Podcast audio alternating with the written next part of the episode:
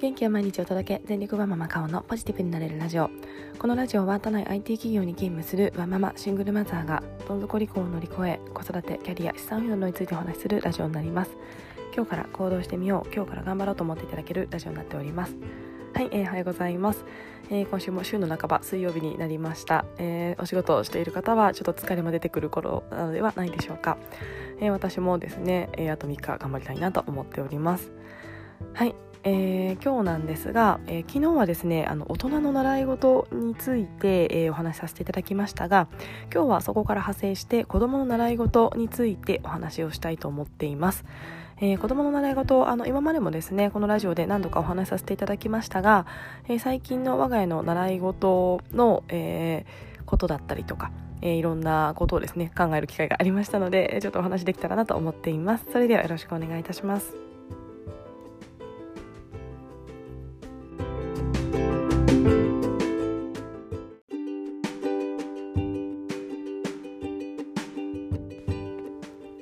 はい、えー、子供の習い事は、えー、結構ですねお子さん持っている方は悩みの種というか気になるポイントなんではないでしょうか。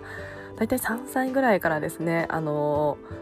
ー、友達との会話って習い事何やってる？って結構出てくる人が多いんじゃないかなと思います。でなんかですねいろんな人がいろんなことをやり始めてちょっと自分のうち何もしてないしと思ってしまったりとか、えー、幼少期のうちにですねこれが合うんじゃないかということで、えー、いろいろやらせているとかいろんなご家庭あるんじゃないかなと思っています、えー、私は結構かつてやらせてまして、えー、かつてやらせていたのが、えー、スイミングピアノ、え野球というような形を同時に3つ一時期やっておりました、えピアノはですね英語が英語の脳にいいからっていう本の受け売りをそのまま、え読みましてやらせたりとか。えー、あとはスイミングはですねちょっと体強くなってほしいということでやってやらせたりとか。野球はあの私が好きっていうのも一番多いんですけどもまあスポーツ何かやらせたいなと思ったということでやらせたりとかいろいろしております。で、えー、今はだいぶこれをですね、えー、クリアにしましてピアノはまずスパッとやめました。スパッとではないですがすごい悩みながらやめました。で、えー、っとスイミングは未だにちょっと、えー、このコロナ禍の影響で、えー、ちょっとストップしています、え教室の方針で、えお休みしております、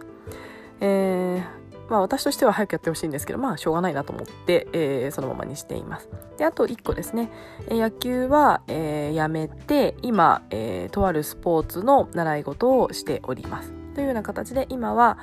えなので1個だけですね。えー、とあるスポーツの習い事を、えー、かなり頻度は少なくやっているような状態になっています、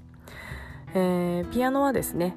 最初やりたいって言ってて私も親として英語できるようになってほしいっていうあの信憑性あるのかないのか分かりませんが、まあ、本に書いてあったので多分間違いではないと思うんですけども、まあ、ただですね全然本人が好きそうじゃなかったので1年ぐらいでやめています。はい。で、えーまあ、今までいろんな習い事をちょっと経験してみてで、えー、かつ今、え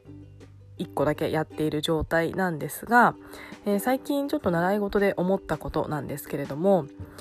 えー、習い事はですね結局プロにならないって私はちょっと冷めた感じで思っていまして、えー、ほんと一握りの子はプロになると思っています。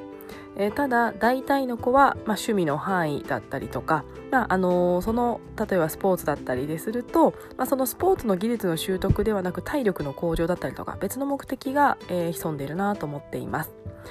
えー、なのでですね正直技術面の向上っていうところに目的は置かないのであれば私はじゃあ何を大切にするかというところでいくと、まあ、以前のラジオでは、えー、目的が大事というようなお話かつてさせていただいてますが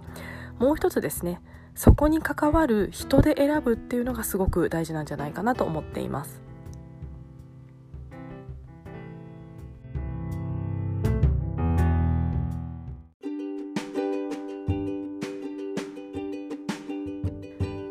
はい、えー、今やっているスポーツは、えー、知り合いに、えー、ちょっと、えー、紹介されて、えーまあ、知り合いの知り合いが、えー、そういったあのやってるんだけどもあのもしよかったら来ないということで、えー、行ったというのが、えー、きっかけになっています。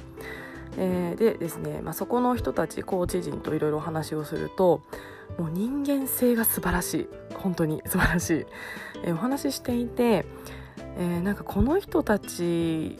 の、えーと、触れ合っていたらきっと息子いい大人になるんじゃないか、まあ、ちょっとあの表現はあの簡素化してますけども。なんかそうすごく思いました。えすごいいろんな人生経験もされておりますしあとは海外経験のある方もいらっしゃったりとか。あとはその子供に教える時の信念があの自分で考えさせるっていうあの私のまさに今あのヒットしている考えというかにあってましてえもちろんスポーツはえ監督とかえあとは指導者がえ指示をしてその通りにやるっていうのが結構大事とされているけれどもそれだと指示待ち人間になってしまうというような課題感を持っていらっしゃいましてもう私まさにそうまさにそうってお話しながら共感してたんですけどもそうではなくて自分で考えて判断できるっていうスキルをつけてあげないといけないというような私の考えにすごくマッチした考え方を持ってらっしゃる方々でもうですねあのこの人たちについていこうとちょっと思いました。まあ、ついていくというよりも、ね、この人たちに、えー、子供のうちに、えー、こういった素敵な大人がいるんだよっていうのを、えー、知ってもらいたいので、えー、この人たちにお金を払おうと思いました。えー、実際に今もですねスポーツやりながら、えー、なんかですね私の子供があのリーダーシップあるって私正直思ってなかったんですけれども、えー、その方々コーチ陣からのフィードバックをそれもいただけるんですが、えー、何々君って、リーダーシップの資質あると思いますよみたいなこと言ってくださいましてこういったエピソードがこういったことがあってここ伸ばしていけたらいいと思いますみたいなことも言ってくださいまして、えー、本当にですねそういった息子の可能性みたいなところがすごくですね親の私には見えなかった部分っていうのを、えー、見せてくださった、方々になります。えー、本当にですねありがたいあの方々に出会えたなと思って本当にあの嬉しいなと思っています。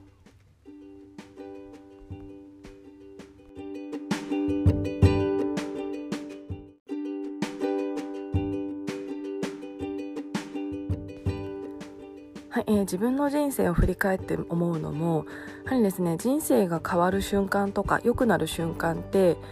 大抵誰かがいるなと思っています誰かが誰かと出会ったからとか誰かがきっかけになったとかそういったことが多いのかなと思っています。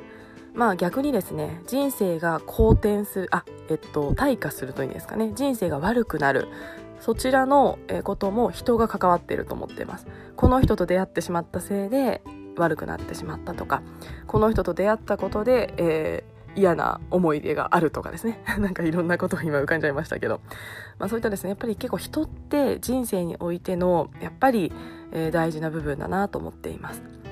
えー、なので私はこの習い事っていうのも、えー、その子供にですね触れ合う人の、えー、機会だと思っておりまして、えー、この習い事って、まあ、お金をかけて、えー、やるものなのでそこをですね人で選ぶ人に投資するというような考え方も一ついいんではないかなと思っています。人生が変わるのはどんな人と出会ったかという部分が大きいのでそのいい人に出会う頻度というのを、えー、お金をかけてですね、えー、増やしてあげるっていうような視点になるともしかしたら習い事の選ぶ方法っていうのも変わるのかもしれないなと思っております。習い事ってついつい技術とかそこで、えー、かけたえー、スキルがどれぐらい上がるかとかどんな、えー、ですかねその子に、えー、ですか向上するかとかなんかそういった部分に目が行きがちかなと思うんですけれども多分ですね大体の子はプロにならないと思っています。失礼しましたはいなのでそれももちろん大事ですでその子自身がハマるかもしれないので、まあ、そのハマってどんどんどんどんあの習得したい上手くなりたいっていう気持ちに、えー、なるかもしれないので技術とかスキルとかそこをまあ大人にするというわけではないんですがただそこにどんな人が関わっているかでその子の伸びっておそらく変わってくると思います。えどんどんどんどんハマるための声がけをしてくれるとかよく良いところを伸ばしてくれるとかそういったものをやっぱりですね指導者とか、えー、教えてくれる講師とかそこによって変わってくると思うのでやっぱりですねそこの人っていう部分がすごくですね習い事にとっては大きな部分なのかなと思っています。これは昨日お話しした大人も一緒だと思います。その人が好きかどうかというのが継続になりますしそれ子供も一緒だと思うんですよねこの先生が好きとかこの先生に会いたいと思うとかそういった気持ちで、えー、その先生に褒められたいとかそういった部分でどんどんどんどん上手くなりたいと思うかなと思いますのでこの、えー、どんな人に習うかという部分ですね。えー、習得できる技術は多分正直どこもほぼ変わらないと思います。どんぐりの背比べだと思います。そこよりもやっぱり一番は人なのかなと最近自分の習い事息子の習い事を、えー、受けたり自分で習い事を受けたりしてちょっと思ったことなので、えー、皆さんにも何かいい気づきにちょっとでもなればと思いましてお話しさせていただきました。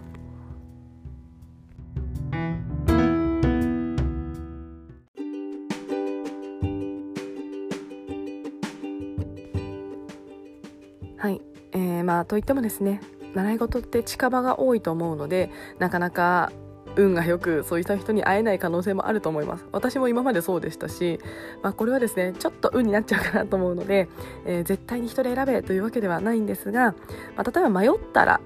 そういった視点も1個あったなというような形でちょっと思い出していただいてもいいのかなと思っております。余談ですが私がピアノをやめた理由結構これがありまして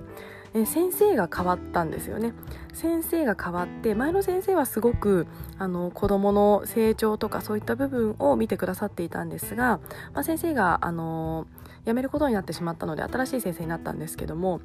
まあ、その先生もですね何ですかねもう、まあ、ただの仕事としてやってる感が私は感じてしまって。まあ、ピアノという技術だけ教えるみたいな形だったんですよね、まあ、しかもそんなにうまいのかっていうと私ピアノそんなやってないですけどもまあ、あんまりうまい感じもしないですし、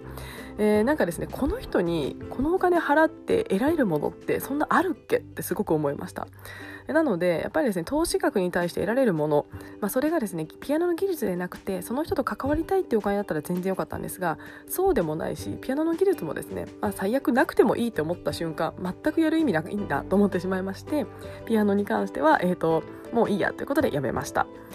えー、そこでですね先生がすごいいいお人柄だったりこの成長を一緒に見守ってほしいと思う人だったら多分そのまま続けていたなと思っています。えー、なのでですねやっぱり人って重要だなと改めて思いますし、